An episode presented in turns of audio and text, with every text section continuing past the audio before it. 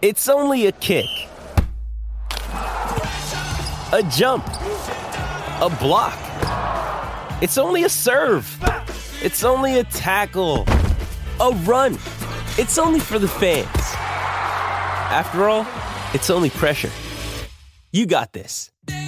Adidas. With threats to our nation waiting around every corner, adaptability is more important than ever. When conditions change without notice, quick strategic thinking is crucial. And with obstacles consistently impending, determination is essential in overcoming them. It's this willingness, decisiveness, and resilience that sets Marines apart. With our fighting spirit, we don't just fight battles, we win them. Marines are the constant our nation counts on to fight the unknown. And through adaptable problem solving, we do just that. Learn more at marines.com.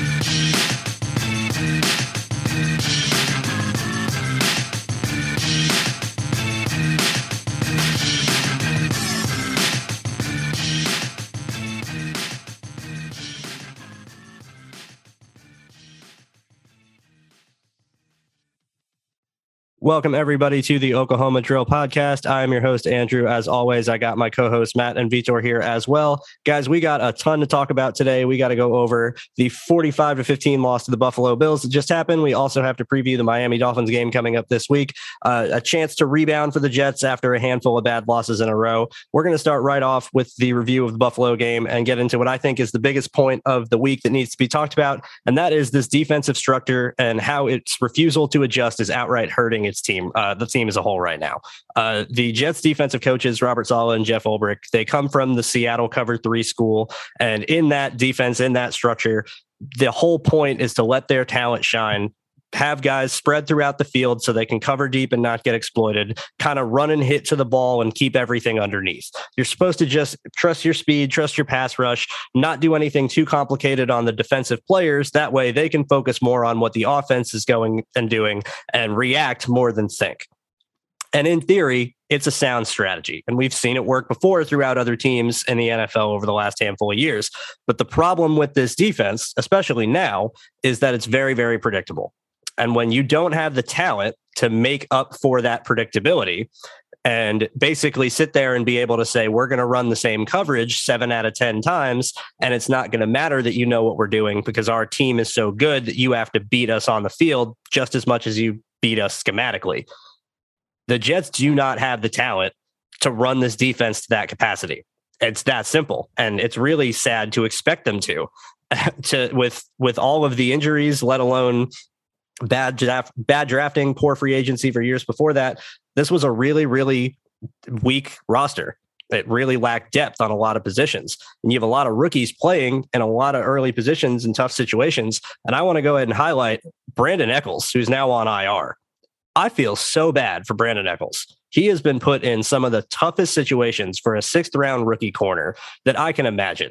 I mean, he gets matched up and isolated against other teams' number one receivers every week, whether it was Ja'Marr Chase, whether it was Michael Pittman, whether it was Stefon Diggs, and a multitude of guys weeks and weeks before. Brandon Echols has showed no fear, done everything he can in his situation, executing the coverage that has been called for him. And everyone is going to get on him for giving up the double move to Diggs the end of the half that set them up to score and and double dip as they say and get two quick touchdowns, put the game out of reach. Brandon Echols, just like Lamar Jackson uh, when Gregg Williams was the defensive coordinator, should not be getting the brunt of the blame. His coaches should be getting the brunt of the blame for letting him one on one with Stefon Diggs in the first place. And I want to apologize to Brandon Echols for putting him in that situation because I don't think it's fair. And I think that this is another example of the Jets defensive coaches harming their players by putting them in no win situations to start. It has become a major, major problem. The Jets defense is historically bad. And if it does not change, it is only going to get worse this is this is really bad and deserving of criticism from the coaches. I'm I'm honestly I'm very upset and I really really hope that we start to see the coaches do what they can to help the players and stay out of their way like they have been the last few weeks because other than otherwise it's going to be ugly. Well, I My my biggest gripe isn't really with how how he's treating the guys in the secondary. Yeah, they're young, but they have held their own, like you said, against some really good wide receivers. So I wouldn't really put it past them to, hey, they've been doing pretty good against some really good wide receivers. Why not continue? And for the most part, it's held up over the season. And yeah, they're going to get beat every now and then by really good wide receivers. It's bound to happen. Uh, I am more concerned with the pass rush. They don't like to blitz very much. And I feel like that's really hurting us right now because we don't have any true edge defenders. We have Franklin Myers, who just got his big payday, and, he hasn't really done much with it. Uh, frankly, I think he, him, and Q are getting double teamed a lot, and that's uh, taking them out. And then all that leaves is who Lawson, Rankins, and whoever else we throw at at, at edge, uh, and they're just not getting the job done. And we need this pass rush because that pass rush helps everybody else from the linebackers back to the secondary. Everyone is helped by a pass rush, and we have none. Before Huff went down, we were averaging close to 17 pressures a game. After, we're not even cracking 10. So there's a huge difference in what we're putting out on the field in, in terms of pass rush uh, from before Huff to now. And if we can't generate pressure, then it's going to hurt everybody else and we need to rethink how we're doing that. And if that means more blitzing, so be it. That I think that will help the secondary more than anything. Yeah, one quick point that I wanted to make is this Jets defense only functions when their players play with proper instincts. And right now, the Jets lack Agreed. instincts. They lack instincts. Their linebackers, besides CJ Mosley, they are not in the right spot often. Safeties, now that Maye's gone, we had a play that Sherrod Wilson, a jet, uh, a jet, and then around reverse play for the Bills that went for more than 40 yards, plus 40 yards last game. And Sherrod Wilson is looking at the backfield for the entire play, and he's the edge setter, right? There are plenty of plays where this defense, you can see the players are playing without instincts. And this defense is all about, hey, play free. You know, let your instincts shine. And this this is not happening right now.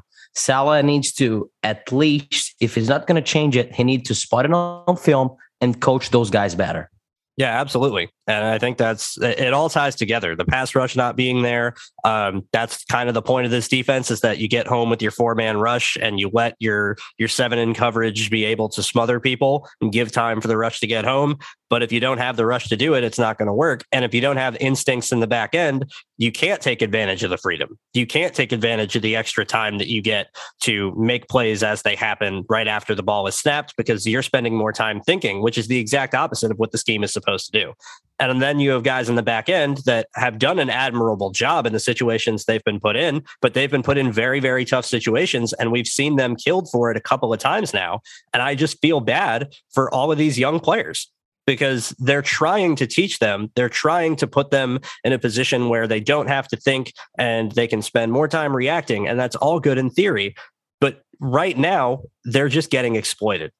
And every team is following the same game plan week after week screens, trap runs, uh, anything short and underneath to running backs to take advantage of the defensive line's aggression. And then they know what coverages the team is going to call before they even get in the stadium. And it's it's hurting these players. They're not getting to develop. And I really, I, they don't need to change their entire defensive structure. They don't need to completely throw everything in the trash can. I don't think that's what any of us are saying but they need to add in some wrinkles. They need to add in some changes. They need to trust these guys to be able to handle more mentally rather than just handling so much physically. And like you said, if uh, if he's not going to change the scheme, he's got to teach these guys up. But uh, at the same time, it's sort of a revolving door of people that he needs to coach up. So we got uh, Del'Shawn Phillips in as our will linebacker. Uh, we have uh, who, who, are our safeties? It's uh, Jarrod Wilson, Ashtyn Davis, who else? Neasman, and then Doug uh, Neasman. So it's we, we've got people that are fresh, and it's not exactly gonna help that they these people keep get getting switched in and out uh, to for starting. I, I, I really like Quincy Williams as our will. I don't know why we're not using him more. Uh, him and CJ seem to be clicking a lot better. Uh, I think it's exactly what Vitor said, and it's instincts And while Quincy Williams every now and again will make a really, really good splash play where he comes in like a missile and it looks like he just blows the play up completely, and those are all well and good, there's also a handful of plays where he's been caught wildly out of position because he just flies and attacks at whatever he sees. And that has really caused him to give up a lot of big plays, where that's where you've seen, especially against Tennessee, there was a handful of those screen passes that just went out for, for giant chunks of yardage. And it's because Quincy Williams wasn't even looking. And it, I really think that has a lot to do with it. And I think Del'Shawn Phillips came in for a few plays against the Bengals and had a couple of big plays. And I think they wanted to give him another shot. Um, I, they're looking for somebody to step in at that linebacker room because Jarrad Davis has not been good since he has been playing. And I think that has been a really, really big letdown for them because they were expecting him to be CJ Mosley's running mate. And he, in his handful of games that he has played, he has been a liability. And so I think they're just trying anybody they can. All right, guys, I think that's enough talk for the defense. We've known about their struggles for weeks and weeks now. It's kind of been the same thing. Nothing more we need to spend talking about it. We just need it to be adjusted. Uh, something needs to be done. Otherwise, the Jets will quite literally finish with the worst defense in team history. Offensively, now, uh, the Bills did everything they could in the secondary to to lock up the Jets wide receivers for most of the day in coverage, and I think that is the next point we need to talk about. These wide receivers struggled to get separation. Corey Davis, in particular, on his one big play of the day, was able to make a good play over the middle. Great throw from Mike White. Uh, was able to outrun a tackler and then fumbles towards the end of the half. And the very next play, I believe, after the fumble was the deep shot to Stefon Diggs. And you see how the game swings from there. Uh, it has been an issue. And while Mike White certainly didn't do his best to win either, and we'll get into that next, the receivers didn't give him any help. And they are going to need to give Joe Flacco help this coming up week against Miami. And I think it's something that really needs to be addressed. Matt, go ahead and talk to us about what the receivers issue was getting off uh, getting off this secondary. Well, I think the biggest issue is that Mike White isn't really the best downfield thrower. Uh, between accuracy, arm strength, it's a lot of throws just aren't there. And the Bills know this. They they now have enough film from what they've seen against Cincy and the little bit he's played against New England and Indy. So he they have the the film on him to know that he's going to focus on the middle of the field the short and intermediate stuff, and they sat on it all day. They kept rotating guys, the linebackers in and out of the middle, and really making it hard to find throwing lanes. Uh, so this uh, forced uh, White to look elsewhere, to look for the boundary shots. Uh, Baldinger uh, broke down a, great play uh, where he had double wheel routes and even Hughes and and uh, were great in coverage. They they took out Carter and, and Johnson. Like th- these are the guys that we sort of like in that matchup against their defensive ends, and they were still able to clamp down on these guys. Uh, they really didn't give us much of anything to no really no room to to do anything, and it showed. They they weren't able to get anything going, um, and it, it it's it's a shame because I think that they probably could have beat these guys. Uh, they just weren't showing up. The wide receivers were not getting any separation, uh, except for maybe more uh, towards the end of the game.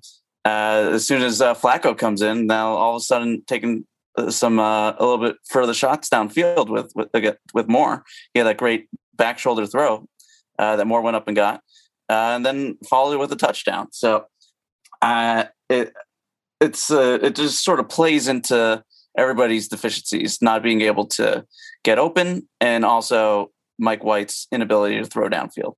Yeah, and one thing that I noticed watching tape is that the Bills coverage team is just fantastic.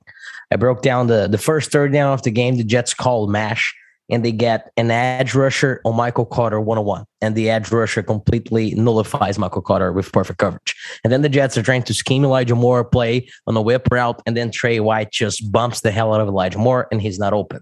And and it was basically the story of the entire game when the Jets faced man coverage.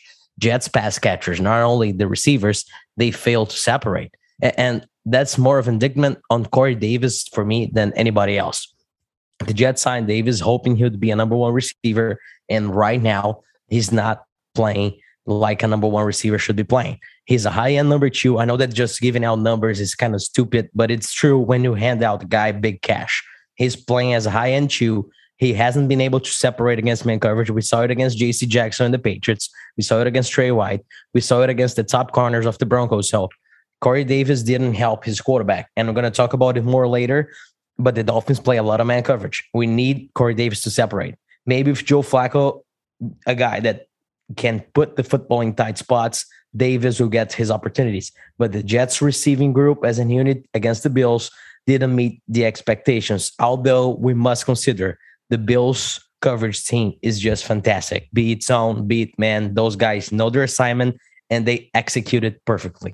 Yeah, I think that's that's exactly what it was as well. And, and honestly, I think it was a perfect storm of everything going wrong for the Jets. You have an offense that is able to come out immediately on their first drive. It was exactly what we said. They wanted to take shots deep. They wanted to take advantage of Marcus Maye being out and safeties that haven't been playing very well. They wanted to try and, and get down the field. And the very, very first play was a play action deep shot. Uh, this was exactly what we predicted. The Bills were able to get down the field and score, and then it's seven nothing. The Jets offense three and out, obviously, as we talked about, and their coverage team, like you said, is just fantastic. And sometimes you are not the better team. And when you the Jets were two and fourteen last year, and Buffalo was in the AFC Championship, it's reasonable to expect that they are not going to be the better team. And even if you have the right answers, you don't always have the right situation because the other teams' players are just better. And that was the situation that happened. You get into 10 nothing and the game is still within reach. And after that Corey Davis fumble, and I think this is where you again go and point the finger at Corey Davis and can criticize him because he isn't playing like a number one. And your number one receiver makes the play in that situation like he did, but doesn't fumble at the end of it. It spiraled from there. Immediately, the Bills get down the field before the end of the half. They score a touchdown. It's 17 nothing. They come back out, score another touchdown on their next drive. It's 20 or it's 24 nothing. Game's over. There's there's nothing you can do at that point. And from then on, the Jets are having to be pass happy and they're having to play in catch up mode, which just plays into the the hands of the Bills coverage team. It just made it that much easier for them to key in on the pass, to lock up in coverage, be able to take a little more risks because they knew the Jets were going to be desperate and trying to throw the ball. And that's exactly what happened.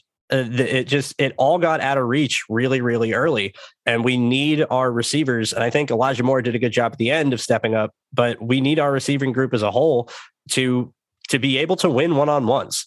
And we haven't really seen them be able to do that as frequently as we would really hope. I would really really expect corey davis to with his athletic talent to be able to create some separation. I, i'm I'm not going to get on Elijah Moore for getting locked up by all pro Tre White in his rookie season, but Corey Davis got paid. He got the contract. He is the number one target. And when you are a number one target, and this is the point I want to end on with this, the whole point of the, like you said, Vitor, you don't want to give out numbers, but the whole point of a number one, number two, etc. The number one wide receiver in an offense is meant to scare defenses. The number one wide receiver is meant to distract defenses, be a focal point, be somebody that they have to go in and game plan for on every week to say, we have to stop this guy in particular. It opens up better matchups for the other guys on the field. And right now, Corey Davis is not being treated like a number one wide receiver by any defense Jets play. He's being treated like another guy and just a, a, a face in the crowd. That needs to change. Corey Davis needs to install some fear in defenses and be respected like the number one receiver that he's getting paid to be. Otherwise, Elijah Moore is an opportunity to step up and take that crown, that crown, and we'll get into that next. But uh, Corey Davis needs to step up. I completely agree. One thing that I've noticed since the Cincy game is that we've become a lot more pass happy, even when we're, not like behind the, the sticks and it, it, with the score. We're still passing a lot more than we're running. And you can sort of see when we do run, it's working pretty well, whether it's the pass that's opening it up. But I feel like we shouldn't abandon the run so much so early. I I, I really like spreading out the defenses, tiring them out with Carter uh, and Johnson. Let let them eat a little bit more, and then play off the pass off of them, and just make it a little bit more balanced. At least, uh, I, I think we went away from it a little too early. Yeah, I agree that that they certainly could focus more on the running game and have that be an answer to lighten up defenses. But I think there's a couple of reasons why they haven't. First and foremost, Mike LaFleur is a passing game coach. He was the passing uh, game coordinator when he was with San Francisco. They had a whole separate guy, Mike McDaniel, to handle their run game. He was literally their run game coordinator. Mike LaFleur was their pass game coordinator. He's more versed in passing games than he is in running games to start with. On top of that, you have tight end injur- injuries. And the Jets really like running at a 12 personnel, 22, 21. We've seen that a lot this year. They don't like to run as much out of 11, even though we keep saying they should. They hmm. haven't really wanted to do it as much. And I think that's what's leading to them being pass happy. And finally, they went pass happy against Cincinnati and it worked. And I think they're they're resting on that a little bit too much. Yeah, they definitely they definitely got to run the ball more. But Andrew made a solid point. Tight end injuries are, are tough right now because when you go in 12 personnel or 21 personnel, your number one tight end is Ryan Griffin, and he's not a good in line blocker. Not a good yep. in line blocker. It's hard to run with outside zone, wide zone, whatever the Jets want to run out of out of 21 personnel with a tight end that's a liability blocking in line. So LaFleur gotta be creative. You know, the Jets offense, they need to run the football more, especially if with Zach Wilson coming back, right? Rookie quarterback ease him in by running the football. If you cannot run the football out of 12 personnel, 21 personnel, throw screens, run out of 11, utilize Elijah Moore in the quick game, and and gotta find answers because right now I think I honestly think this offense is way too pass happy for the offense and the scheme that they're trying to run. I don't know. You said ease him back in with more runs, but that that might uh, not go over so well because it seems like oh, as soon as uh, Zach's out, now we start passing the ball. And then now that Zach comes back, uh, are we going to now revert back to, to not passing the ball as much? Because really, that's his bread and butter is passing the ball. We want the ball in his hands. We want him to be that playmaker. We want him to be the guy that Mike White can't, which is a downfield thrower. And to revert back to being uh, run heavy, uh, I think might irk a few people. Uh, I prefer more balanced. Uh, I mean, the, the offense that uh, that LaFleur comes from is still surrounding the run, but I don't think we need to make either of them a staple, or not a staple, but rather a, a primary focus. We should make each of them pretty level, so that they play off of each other rather than uh, really get bogged down in either one.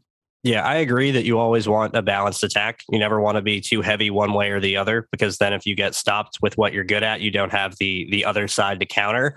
But I do think you absolutely have to establish the run more when Zach Wilson comes back because of his ability on play action deep shots. And that is something that has been taken out of this offense with him out of the game. And if he when he comes back, you're going to want to take advantage of his arm. You're going to want to take advantage of his athleticism, and like you just said, do what Mike White can't. You have to be able to threaten teams with the running game to get those deep shots open in the first place. Otherwise, they just get squatted on, and Zach Wilson's going to end up throwing picks down the field like he was the first couple of weeks. So I, I think it's really, really important when he comes back to not only for the purpose of easing the pass rush uh, and giving him more favorable matchups when he does throw, it, it'll help out with the deep passing game that has not been a part of the Jets offense since he's been out. Yeah, I agree. And honestly, I don't think it's sustainable to have with a rookie quarterback a two two one pass run ratio. The Jets it, call it balanced. it. The, the Jets need at least 50-50 right now. It's unsustainable to have Zach Wilson back throwing the ball, say 40 times, and the Jets handing the ball off 20 times, beat 15 times to Michael Carter, who is red hot right now.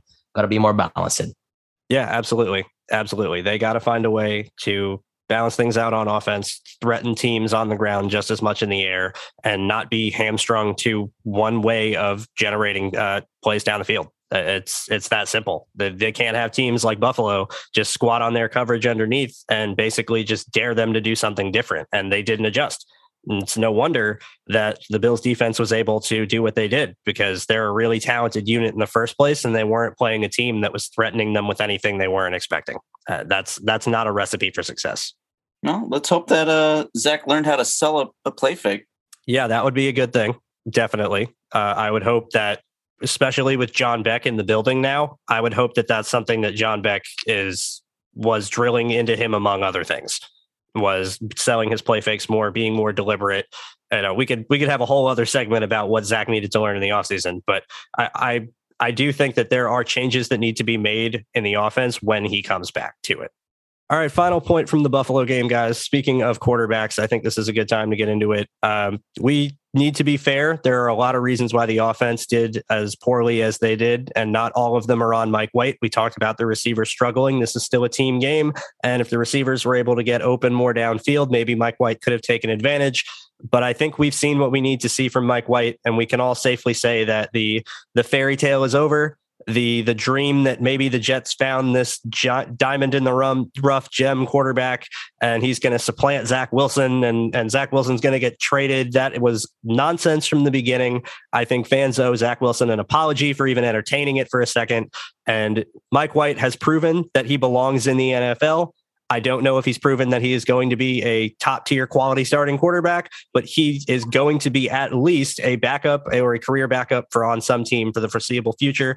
He's got a role in this league. I just don't think it's his as the Jets starting quarterback, and that's okay. That I, I really want to end on that point. That's okay. He was a backup. He came in as a backup. He had a great game against Cincinnati, and we will always love him for that. But it was unfair to expect him to supplant Zach Wilson. It was unfair to Zach Wilson to be so quick to throw him under the bus. And it was unfair of fans in general to expect this to be sustainable when it was very obvious that this was going to be something that other teams would not let happen as easily as the Cincinnati defense did.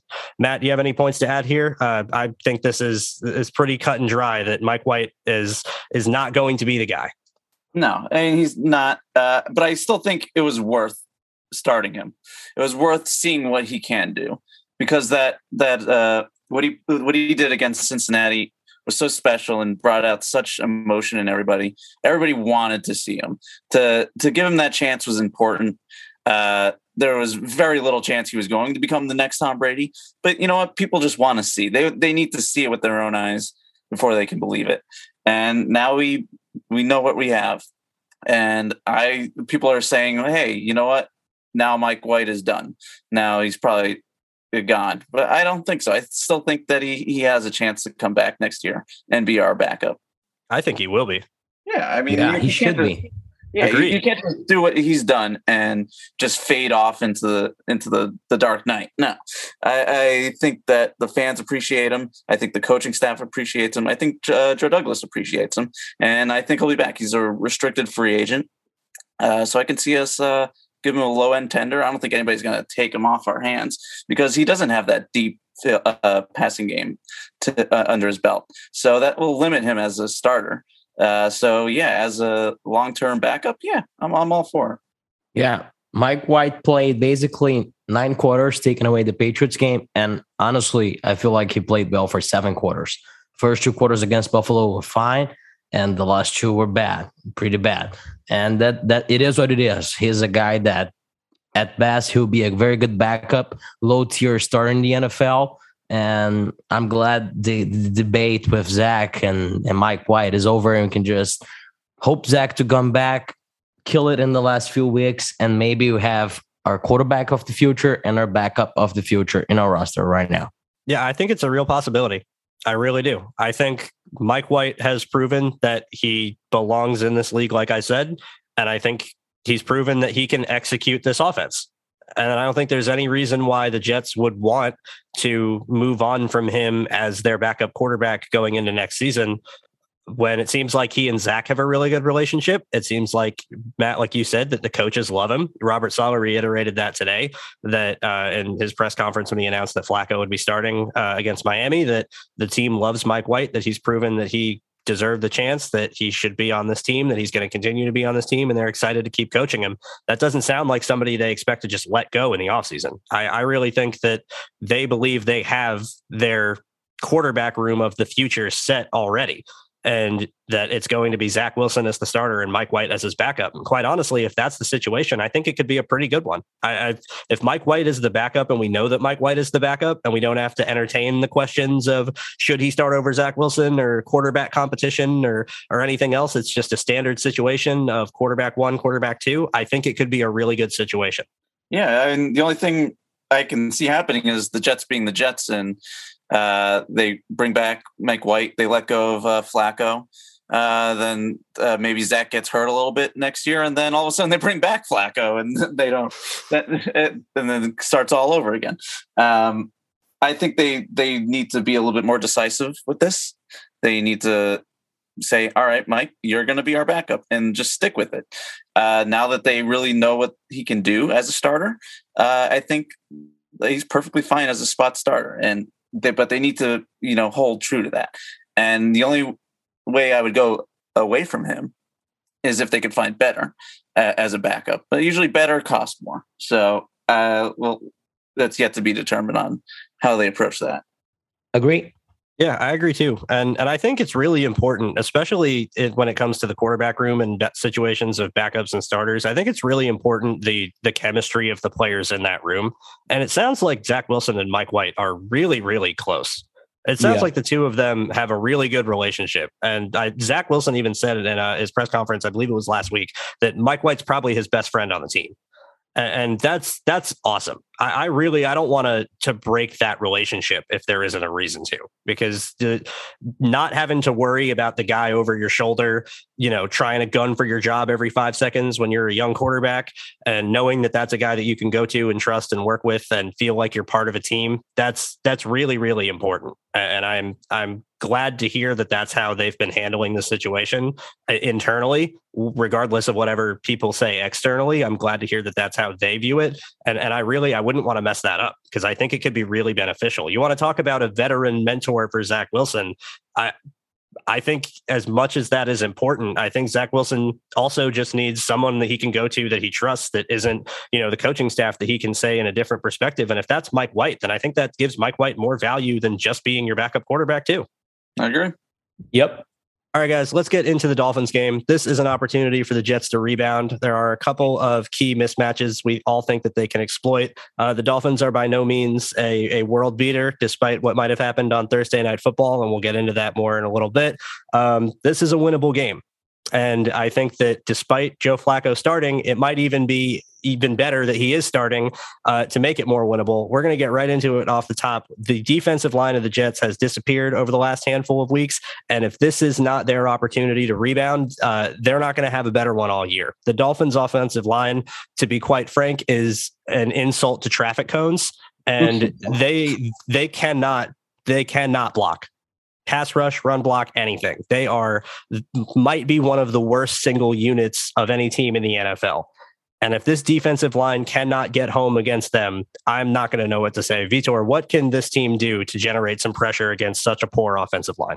Yeah, basically against the Dolphins O line, I just want to say do what they have been doing, right? Just rush four and trust those guys to win. But mainly, if you want to rush four and win consistently, maybe play your best four guys more, right? Because it's crazy yes. D line rotation. And it, it's like, I know Saleh, everything has a reason, right? In the offseason, everybody was questioning why the Jets are signing so many D linemen. Well, there is a reason because Saleh likes to rotate them like crazy. Mm-hmm. The Jets need to be a deep at the D line right now, and they are not at this moment. I tweeted the, the first touchdown off the Bills. The Jets' former rushers Ronald Blair, Nathan Shepherd, Sheldon Rankins, and Hamilcar Rashed Jr.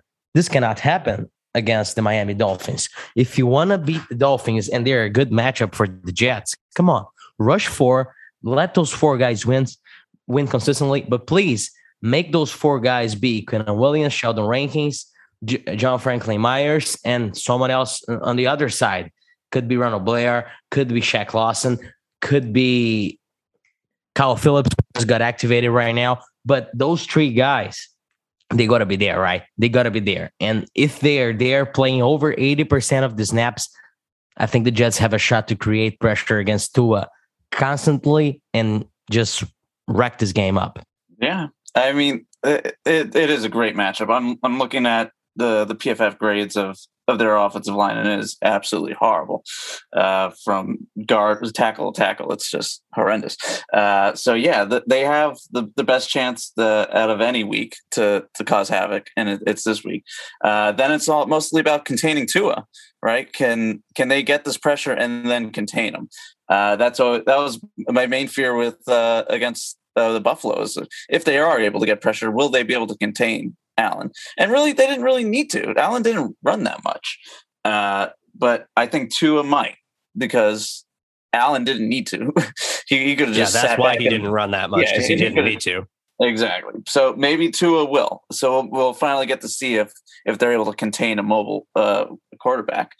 Um, and I, yeah, if they're unable to get pressure with the front four, then Saleh needs to be able to adjust to that because, or we're just going to see the same thing as last week. Uh, Tua is just going to sit back there and pick us apart. He's going to pick on the safeties. He's going to pick on the young secondary. He's going to pick on the linebackers, uh, and he just he'll need to blitz. It's it, it's that simple. If or not that simple, but that just change things up even just a little bit, just to get pressure. We because we need it. Yeah, I agree. Uh, they definitely need to pick their chances to send some blitzes, uh, regardless of whether the four man rush is working or not. I think you have to take advantage of an offensive line that's like this and send some heat at them. On top of that, um, Tua might not have as many opportunities to scramble because the Dolphins completely run a different offense when he's in the game versus Jacoby Brissett when he's in the game. When Jacoby Brissett's in the game, they're a lot more play action. They're a lot more downfield throwing.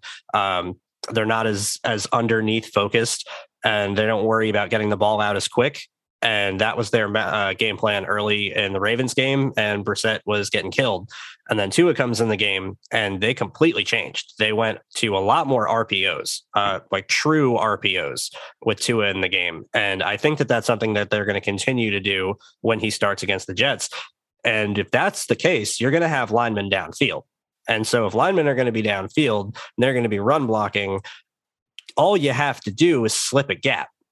All you have to do is is backdoor something and you're going to have a free run at Tua who's going to have to get the ball out quick. Otherwise he's going to have to scramble without a true pocket and someone's going to be able to come up and make a tackle and if he tries to throw the ball the linemen are going to be downfield and it's going to be a penalty. So that I think can be really, really easily exploited, specifically by guys like Quinnen Williams and Sheldon Rankins by backdooring some of these RPOs, getting in some passing lanes, seeing if they can't get to Tua before he can get the ball off regardless, this offensive line is just a mess. And I really think that the the one guy I want to highlight that I think could have a breakout against this offensive line is going to be Kyle Phillips if he ends up playing, because the Jets are desperate for another defensive end. John Franklin Myers has not performed nearly as well as he did early in the season after getting his contract. There's a multitude of reasons for that, and it is not just JFM got paid and now he's not good but they need another guy. Once Bryce Huff went out, as you said, Matt, earlier, their pass rush has really, really disappeared. And it speaks to how good Bryce Huff was playing, but it also speaks to the lack of impact that they're getting from Shaq Lawson and anybody else that they start at defensive end. Kyle Phillips played really, really well couple of years ago last year when he got his opportunities. And we haven't even seen him. I don't even think he's gotten to play this year. I think this is the first time he's been active. I really like his fit in this defense. I really like his opportunity as a strong side end to punish some guys in the run game and even in the pass game, potentially create some pressure. I think this could be a game where you see him subbed in for Shaq Lawson on some pass downs, and you run a four man front of Kyle Phillips, Quinnen Williams, Sheldon Rankins and John Franklin Myers and whatever, you know, sides of the field they line up in. And well, you run some stunts, you run some twists, you send these guys in motion, and you see if you can't pick apart this offensive line. I, this has to be the priority on defense, regardless of anything else afterwards. It has to be making this offensive line's day miserable from the first snap. I, I think this is the biggest key to the game out of offense, defense, anything at all. If the defensive line cannot exploit this weak offensive line of the Dolphins, it's not going to matter anything else. Yeah, but there's one thing that concerns me. Before we were talking about instincts, and if we're if they're going to be running a lot of RPOs, we're going to need a defense that's instinctual and also has good eyes. And if the, they're uh, not disciplined or uh, instinctual, they're going to run by right by these guys. They're going to give clear running lanes, and they'll give clear passing lanes for Tua. So it's it's still yet to be seen how they handle that discipline wise. Yeah, honestly, for D line, I feel like this is a game where they can tip the football a lot, just like it, it happened against the Bengals, something they watch on film. Because Andrew, you you said it perfectly. Tua plays basically a point guard quarterback position for the Dolphins. It's yep. like quick throws, RPOs, and and and Tua has that kind of sidearm delivery. He's not all that tall still, and and the balls are there to be deflected. This, the windows are small; they're sort of over, over the middle. And I, this is a game where the Jets D line can dominate. Just just want to highlight that. Be it getting to the quarterback, deflecting footballs, pushing the pocket, this is a good game for those guys to have a bounce back one. If they can't do it this week, then there's not going to be a better week to do it. I, I mean, I, I, it's the only other week that'll be the better week to do it is the next time they play the Dolphins. Yeah. Yeah. All right, guys, let's get into the next point here. Uh, I'm going to go ahead and lead off because I think a lot of people were stunned to see that Joe Flacco was starting. I think a lot of people were expecting Zach Wilson to get the start after practicing last week. Uh, apparently, he is still rehabbing. And quite honestly, I do believe that he is still rehabbing. I do not believe the Jets are just trying to hide him against this Dolphins defense because if anybody was on this team completely healthy, what's who's going to give them the best chance to win at quarterback against this defense? It would be Zach Wilson. But if I had to pick the number two person on this team to be the best option at quarterback, it would be Joe Flacco. And this is why. Mike White does not threaten defenses downfield. I think that he can throw downfield when he gets his opportunities. I don't think he's completely incapable. I don't think his arm is completely and totally useless and just this this air cannon on the side of his arm that that doesn't have any power. I think he's got enough arm strength to get the ball downfield, but it's not threatening. And Zach Wilson's arm, as well as Joe Flacco's arm, they are threatening. They give fear in a defense that if they leave players in single coverage and you have speedy receivers on the outside like an Elijah Moore, that they are going to be able to throw the ball so far down the field that no corner is going to be able to catch up in recovery. And that speedy receiver is just going to be able to run under it and go get it. That is a crucial point of offenses that you have to be able to dictate what teams are doing to you. And Joe Flacco himself actually had a really good line in his press conference today that I think sums it up perfectly. And the way he put it, he was talking about the Dolphins defense and how they bring a lot of guys to the line of scrimmage and they try and send pressure and not be scared and trust their secondary and coverage. And they try and play a really aggressive style of defense. And the way he put it is the teams that are usually the aggressors end up winning. And I think that's exactly true. So my next point would be if teams that are the aggressors end up winning and you're going against a team that wants to be aggressive, you have to fight aggression with aggression. You have to fight fire with fire. And the handful of ways that you can beat zero blitz, which is the primary coverage the Dolphins run, the infamous coverage in the Sam Darnold ghost game, is you either throw hot like the Jets tried to last year and get completely picked apart if teams squat under it, either try and run against it and get to the edges, which I think is an option that can be had this week, or you sit in max protection and you test the corners deep and you try and take advantage of the space that they're going to give. And you try and tr- see if they can keep up 50, 60 yards down the field. I think that's why Joe Flacco is starting. Because if Mike White was starting, everything would have to be underneath against this pass rush. Neither of these quarterbacks are going to be able to escape uh, and be mobile and punish teams for blitzing by getting out of a thro- uh, a pass lane and getting to the edge and running for 25 yards. That's not going to happen with either of these guys.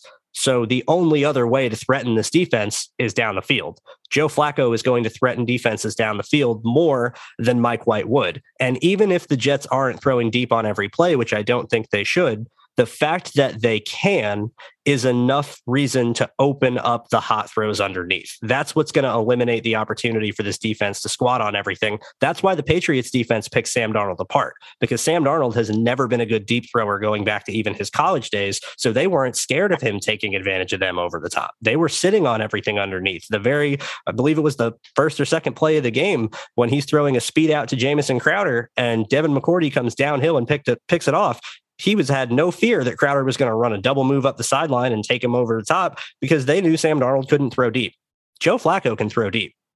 And and teams know Joe Flacco can throw deep. That I think is going to back off this coverage a little bit and it's going to allow the quick game to open up and then when they squat on the quick game more, that's when you can speed Elijah Moore, get him t- uh, matched up in some bunch sets, get him a free release, let him get down the field and see if these guys can play catch up. I think there is a very, very sound reason why Joe Flacco is getting the start. I think of all the available healthy quarterbacks on the roster, he gives them the best chance to win. This is a move because the Jets want to win. This is not to hide Zach Wilson. This is not because they they don't believe in Mike White. The NFL is about matchups, and the best matchup for the Jets against this defense is Joe Flacco. Yeah. I mean, yeah, there's a lot of people out today that were upset with this move. And I just don't get it. All right. It's we're we're going off of what we have right now. We don't have Zach Wilson. If Zach Wilson was healthy, he would be in. He would be playing, and we'd be all be happy. Uh, but he's not. So we have to look at what's available to us and who's the best option. Like you said, that is Joe Flacco. And yes, maybe White has a capable arm of throwing it downfield. Uh, but it's one thing to be able to do it; it's another to do it accurately. Uh, and from what I've seen from his passes downfield, a lot of them aren't, weren't accurate uh, or, or, on point. Even that interception to to White, uh, he, he, had a Moore open for the, but at the same time. That ball was way out ahead of Moore. I doubt Moore would have even gotten to it. Uh, it was probably more of a pass to White than it was to Moore. Uh, so I don't see Flacco being timid in this area. I think he'll be very decisive with his downfield throws, and he'll he's known for his downfield throws. That's why he was drafted. His arm and his ability to drive the ball down the field. Uh, there's not much that the Dolphins can throw at Flacco that Flacco hasn't already seen. Mike White, there's still a good amount that he hasn't seen. Uh, so it's some people are also saying, hey, but maybe we should start Mike White because, well, Flacco's not going to be here next year. So we should get Mike White more snaps. But yeah, at the same time, Mike White, if he does come back, he's going to be the backup. This is all for the backup position, right? So we don't really need to dig that deep to find what we want in a backup quarterback, right? We just know what we have right now because we need one to start. So, and that should be Flacco because he's got the tools that we need. And Mike White, he might not have all the tools, but maybe he's good in a few spots starts when there isn't another quarterback that's better than him. And right now there is. Yeah, I agree that Flacco gives the Jets the best chance to win right now. I, I just think that it, it, it's like with all of this youth theme and the long term thinking that Saleh preaches all the time, I, I just think it's odd. It's just a natural reaction to the move. I just think it's odd that he named Joe Flacco the quarterback after defending Mike White on Monday. And honestly, I feel like this locker room needs a win. Saleh needs a win because they're gonna they're about to eat him alive. It was just my natural reaction to the move because it's basically long term, etc. And now we're just playing a guy because we want to win this game. And I know Flacco gives Mike White a better gives the Jets a better chance to win than Mike White. And Mike White's not the Jets quarterback of the future, but he's younger. The Jets want to see his upside, maybe to see what he brings to the table as a trade asset, if he's going to be a backup or not on the future. And and and honestly, I just found it odd. I just found it just disconnected with the common theme in the organization ever since Saleh took over. The Jets refuse to to adjust on defense because they're thinking long term and how they can play Joe Flacco. Again, I believe Joe Flacco gives the Jets the best chance to win. I believe Joe Flacco is going to give the Jets some completions that Mike White could not. But still, it's just a quarterback move that it, it doesn't sit well with me. Maybe I can answer your question, Vitor, because I have an idea of why they are starting Joe Flacco beyond just needing a win and Joe Flacco giving them the best chance to do it.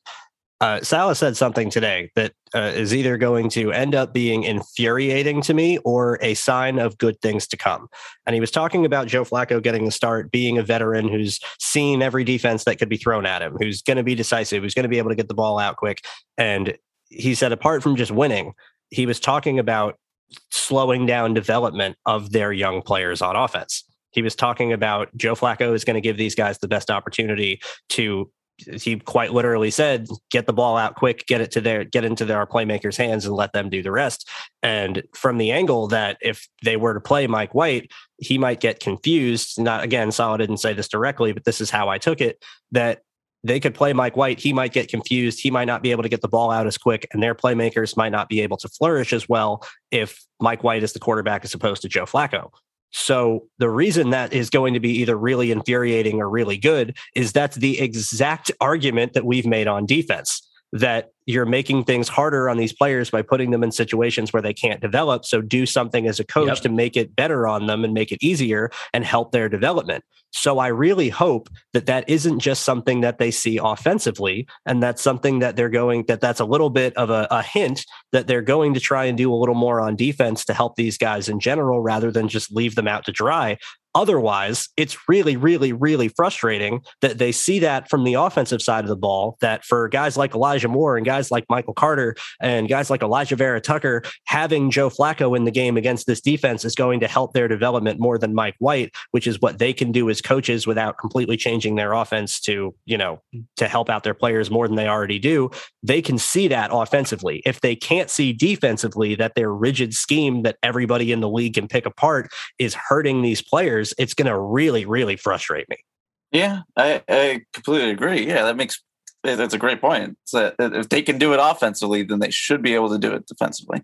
Yeah. Um, yeah, it, it's true. And but and then I think they they asked uh, Corey Davis and and Moore how they felt about uh, Flacco coming in. They're like, yeah, I, I love the idea of him chucking up the ball and us just going deep and grabbing it. They they love that kind of that kind of play. They they want to be able to show off their ability downfield. So I think as far as uh, the the team, uh, re- reacting to this. I think they're they're perfectly fine with it, and I think they'll be better off for it. Yeah, yeah, I agree. It's just for me, Andrew. Your point is solid, but for me, it's just so frustrating to see a staff preach long term all the time, say they want to adjust because they think it's better for the young players on defense, and then it's like, okay, we got to win this one game right here by playing Joe Flacco. I understand they're thinking. You have a good point there but it it just doesn't sit well with me right now. Oh, I agree that it's completely frustrating. I agree that it is. Yeah, that it doesn't make sense. Yeah, no, I com- I agree with you completely. Just because I I think I may understand why they're doing it doesn't mean I agree with it. I I certainly think that if they are going to stick to this long term approach, you shouldn't have traded for Joe Flacco to start with. But if you yeah. are now in this situation where you have Joe Flacco on the team, I think this is Robert Saleh feeling the heat. I, I think this is I think this is what this is. I think this was they have had things go wrong, and I'm, and I've criticized Saleh, I've criticized Jeff, Jeff Ulbrich, and they've deserved it. But it is fair to put things in perspective. They've had a lot of things go wrong this year. They've had their rookie quarterback get yeah. hurt. They've had their prize defensive end get hurt. They before the season even started, they've had blowouts of games. They've had a multitude of injuries in other places. They've had to adjust on the fly, and they're doing what they can while trying to preach long term and develop these guys. It's not easy. And and I think when you have to remember that Saleh's still living in a hotel with his wife and seven kids and a newborn baby, that that I'm sure isn't easy, you know, on top of it uh, that's I, that's why I always want to be clear that we are criticizing, but we're not sitting here saying fire these guys. We're not sitting here calling these coaches bums. We're not sitting here saying they don't deserve their jobs or they the Jets are the Jets again. No, I genuinely think that these guys have what it takes to to lead this organization where we wanted to go. But they need to do some things right now that are different, and their message I think is getting a little misconstrued because they're feeling the heat. Uh, I think that's they need a win. Uh, quite honestly, uh, for for better or worse, yeah. it's you need to you need to rebound some confidence. You need to you, you need to get some juice into this team again because otherwise it's going to be harder for these players to develop. On top of that, I, I think I think you, the team needs a win more than just Robert Saleh needs a win. Oh, yeah, I agree. But how about this uh, little theory that starting Flacco also makes it a smoother transition back to Zach than it would be if you throw White out there and he plays great again, right? And then now, does that make it a little harder to to transition back to Zach? Whether I think even if Flacco plays well, nobody's gonna be like, "Oh wow, let's start Flacco the rest of the season." No, I think everybody's prepared to make that transition. Yeah, I, I could see that. Part of me, quite honestly, wants to say these are Jets fans, and that there would be some that would say start Joe Flacco for the rest of the season because there were some that said start Mike White for the rest of the season. Um, and I think the, those are equally as as unreasonable. But I I could see it, but I just I think the Jets are desperate right now. I think wait, Robert wait, wait, Saleh is desperate. You, wait, oh, uh, sorry to cut you off, but would you have said it as unreasonable if he did put out pull out another 400 yard game against the uh, against Buffalo? if Mike White threw for 400 yards against the number one ranked Buffalo Bills defense, he should be starting. That I would have said that completely. But Mike White did not throw for 400 yards against the number one ranked Buffalo Bills defense. He had four interceptions against the Buffalo Bills number one ranked yeah. defense. And, and I think that is yeah.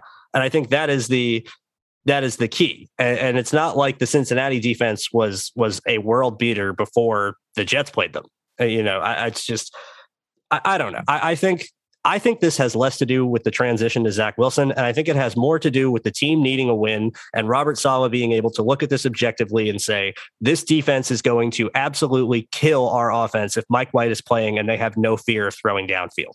We need to be able to beat them vertically or at least scare them that we can beat them vertically. Otherwise, our offense is going to get destroyed. And if our defense continues to play like they have been, the game's going to get out of reach again. I think this is coaching to win and nothing more than that. And there's nothing wrong with that. I think Not at that all. we should always be coaching to win, uh, and unless there, uh, there's some other circumstances. But I, he needs a win. We need a win. Everybody needs a win. The team needs a win. Uh, we we need to make decisions based off of that. Yeah, I agree. I agree. Uh, you should always be going with the goal of of trying to win. And you know, even even last year when the Jets were winless for the first nine weeks, and everyone was saying, "Don't win, get Trevor Lawrence." You know, don't screw up your draft position or anything else. I'm I never subscribe to any of that. The teams, players need to win. You need to be able to put out good tape. You need to be able to to have confidence in yourself to carry into next season. There's winning is important. It's important for everybody in the organization. And if the Jets want to become winners, they need to learn what it's like to win first. Yeah. Yeah, agree. All right, guys, let's get into our last point. Um, we alluded to it earlier when talking about Corey Davis and the receivers struggling to separate overall. There was one guy that, over, as the game went on, continued to get better and better, and that was Elijah Moore. Uh, and I think we are all in agreement again that it's time that he starts being the number one target in the offense. And it's like I talked about with Corey Davis earlier, where you need to install fear in defenses. You need to be a guy that they have to focus on in more ways than one, that's no pun intended, that's going to open your offense and allow the other players on offense to do what they do, win their matchups, get into more favorable matchups. I think they have to start feeding Elijah Moore the ball in as many ways as they can. And quite honestly, we've been saying this for weeks. And they've started to do it more. They've started to give him more opportunities, and he's only gotten better. He's only responded by continuing to play well. And as soon as Joe Flacco came in the game, he started targeting him. He started taking his chances downfield. Elijah Moore had a great play on a back shoulder ball uh, for 20 something yards to get down the field in the fourth quarter with Joe Flacco in the game before his touchdown, where Joe Flacco was able to sit there and trust Moore that if he put the ball right into the perfect spot on the back shoulder with enough velocity to ear hole it past the corner, that Elijah Moore was going to be able to extend and make the catch. And that's exactly what happened. I think as he gets more targets, as he gets more opportunities, if he becomes the number one target in the offense, I think that he has an opportunity to really, really shine. I, I, mean, the talent on this kid is just unlimited. I think his speed is is very, very, very underrated and very crucial to this offense and needs to be featured in more ways than one. I think he just needs to be the go-to guy. I think it's Elijah Moore and Michael Carter. Those are the two guys you get the ball to as much as you can, and you let everybody else on the offense be the beneficiary of them drawing attention. Yep, exactly. Yeah, just let everything feed that uh, trickle down towards everybody else. Uh, and I was sort of upset that we didn't see uh, any jet motion with with Moore really against Buffalo. Uh, I think that would have opened some things up a little bit for the offense if they did. Uh, but yeah, he, he just needs more touches, no matter how he can get them, and that will build his confidence. And once he has that confidence of a number one wide receiver, look out because it's all going to come together. His talent, his confidence, uh, everything. It's all going to show up on the field, and he'll he'll show up as that number one wide receiver. Because, like we are saying, Corey Davis is playing like a, a high end number two right now, and that's exactly where he belongs as a high end number two. Uh, but Moore, he has the potential to really blow off the top of this league. Yeah, we, I just want to see Elijah Moore featured more in every level of the Jets passing game, as we were seeing against Yep. the Colts and Bengals. We saw some against the Bills. Using in jet motions, using in quick game reads, intermediate routes, and then the deep action. And and LaFleur is trying. The touchdown was a nine route. The touchdown, sorry, the big catch for Flacco, a nine route. The touchdown, a little hitch, quick game Yeah. route. And the interception by Mike White, a deep over, skinny post down there down the field that they are trying to scheme the deep touch to Moore. And and, and it, it just got a click. And and the Jet staff knows it. Moore is much more skilled than Corey Davis. There's no question about it. It's just a natural development, the fact that he'll become this offense's number one receiver. Yeah, yeah. It needs, quite honestly, it needs to happen sooner rather than later. Uh, and and the more opportunities he gets, like we keep saying, you know, the better he's just going to keep keep being that uh, his touchdown against the Bills in particular, there was nothing fancy about it. It was just a stick call. It's just Elijah Moore just going up, turning around at six yards and catching the ball in space, and is able to make a 15 yard touchdown out of a six yard catch. That's that's how you install fear in defenses. It's guys like that that can make the plays with the ball in their hands, that can get vertical downfield on go routes, that can be threats on jet motion. All the ways that teams have to think about defending him is distracting them from defending everybody else. And and that I think yeah. is the key to unlocking this offense. Quite honestly, the lack of Elijah Moore jet motion that we have seen from the offense this year has been like the biggest heartbreak I've had all season because it, we yeah. preached about it for months on this show. We spent the entire summer as soon as they made that draft pick in the second round when we all wanted JOK. JOK's haven't was playing great as a rookie, you know, beside the point. We we all wanted Owusu Koramoah and they took Elijah Moore at 34 overall, and we all knew why all of us sat here and said, "Oh, okay, there's your jet motion guy. There's your Deebo. Perfect. He's perfect in the role. He'll be able to do anything you want. He's got, you know, he's more than just the jet motion. He can be a go-to receiver." We were all on board. It became our favorite pick in the draft. I think we all picked it as our favorite pick of the draft on our draft episode because of his opportunities and his potential as a jet motion, not gadget player, but but focal point of the offense and we haven't seen it nearly to the way to the level that we've needed to see it. And it kills me because the few times that they they have done it it's worked really really well. The, the, his first touchdown came on a jet motion and it was an 18 yard score on his first career touchdown on a jet motion we need to see more of this because there's so many other plays that can be drawn up and added later in the season or later in games. Once you install that threat of the jet motion, once you hit it one time, you can do whatever you want off of it for the rest of the game. And and I really, really, really want to see it more because yeah, more. That's that's the end the the end point. We want more. Hmm. See, yeah, couldn't so agree often, more. yeah, absolutely. Yeah every so often I'll, I'll, get like a flash of a play that I think would be like an interesting little wrinkle. And as we were talking about getting the ball to Moore, I was thinking, how would you guys feel about Wildcat with Moore and, and Carter? Yes. Right? I, I, think yes. the two of them back there together uh, with some RPO Wildcat action, I, I think would open things up a, quite a bit because absolutely the, the two players you want the ball in their hands the most are those two, and you got them both staring at the defense. Defense is is going to have some trouble there.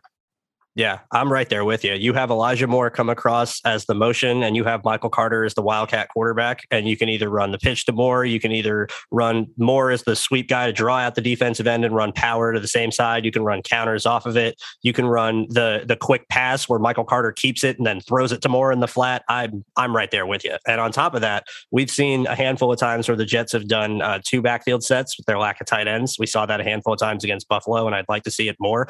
I want to see Michael Carter and Elijah Moore both in the backfield at the same time. And I want to see Elijah Moore yeah. run some routes out of the backfield because I think that could yeah. be so dangerous. Yes.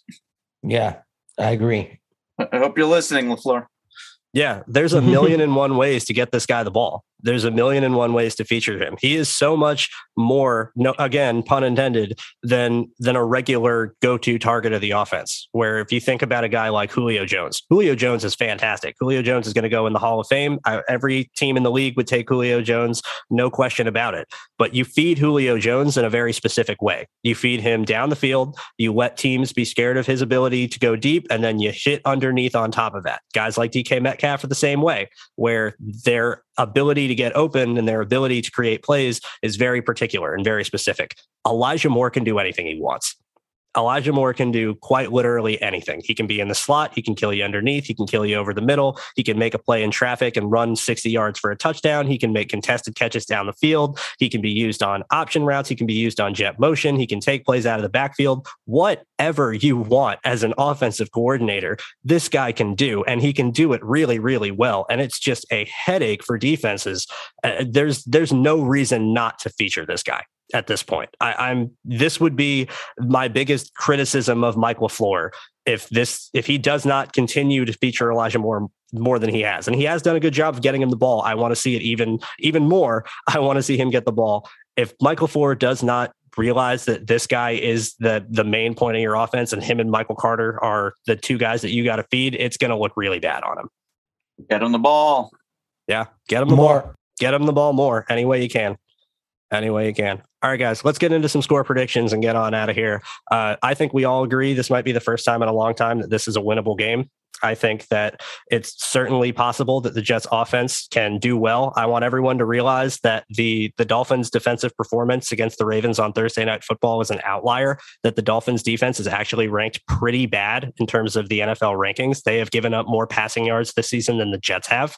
The, they are they are number one in passing yards allowed in the NFL. Uh, they're top they're bottom five in total yardage and total points. This has not been a good defense for most of the year. And they had a really good game on national television. And I think that's causing people to, to overrate them a little bit. But just like the Jets defense, they are very rigid in what they do and they can be exploited in what they do with similar concepts that other teams have run. And I think the Jets are going to be able to do that. We talked about why Joe Flacco is a good matchup, uh, better than Mike White at least. I think that is going to have its factor. I think Joe Flacco could have a good game. I think Elijah Moore could have his opportunities one on one and really, really take the most of them. And I think this is the game the defensive line comes alive. I think this is going to be the best game the Jets have played all season. And I'm going to go out on a limb and think that they are going to crush the Miami Dolphins 31 to 10. I think they are going to decimate this team. I really think that everything is going to click for them. I think the Dolphins' offensive line is a pitfall. I think it's going to ruin their offense. I think the defensive line is going to be able to get home. I like the matchup with the secondary. I know their corners are good, but if you're going to run blitz zero, you're going to be able to take advantage underneath. And the second you come down and you try and get guys underneath, that's when you can throw Elijah Moore on a switch release, get him on a double move, or get him on a wheel route, and it's going to be a big play. I think Michael Carter is going to have opportunities to the edges in the run game. I really, really like this matchup. 31 10 Jets. I think we're going to be all happy on Monday. Yeah, I, for some reason, I can never see this team actually having a blowout. I, I just can't picture it. It's been so long since I've seen the Jets blow somebody out. Uh, so I'm not going to predict that. But I will predict the win, but not a blowout. I'm going to say it's going to be a one score game, 27 20. Well, I guess I'll be the pessimist now. I think the Jets are going to play well, but ultimately lose to the Dolphins 2013. Tua will be able to get the ball get rid of the ball quickly and score 20 points, and the Jets offense will struggle. Wow. All right. We have three very different feelings. I was really thinking that after hearing our preview that we were all going to be aligned here, but I guess I am the lone optimist thinking the Jets are going to have a good game. Uh, that doesn't bode well for their chances usually with how my predictions have gone in the past, but maybe this is the week that, you know, I get every dog has its day. A blind squirrel finds a nut, you know, every now and again. This might be the week that things all turn out well and the Jets walk away with a win, but we will certainly find out. Guys, let's go ahead, drop our handles, call it a day. Uh, you guys know the drill. Uh, Matt, you can find me at Zazzy Jets. And I'm Vitor, and you can find me at Vitor Paiva M. I'm Andrew. You can find me at Andrew Golden underscore 17. At always, it is at OKD Podcast on Twitter. Make sure you guys also go check out my new show on the Believe Podcast Network. That will be Believe in the Jets, featuring myself and former Jet running back Lamont Jordan as my co host. We're going to be doing weekly game previews there, breaking down the Jets' upcoming opponent and giving you some betting advice to top it off. So make sure you guys check that out. Thank you all for listening. We will be back next week to hopefully review a Jets win. I'm going to keep saying it every week and keep being really happy when it does happen. As always, thank you. We will be back. Bye bye.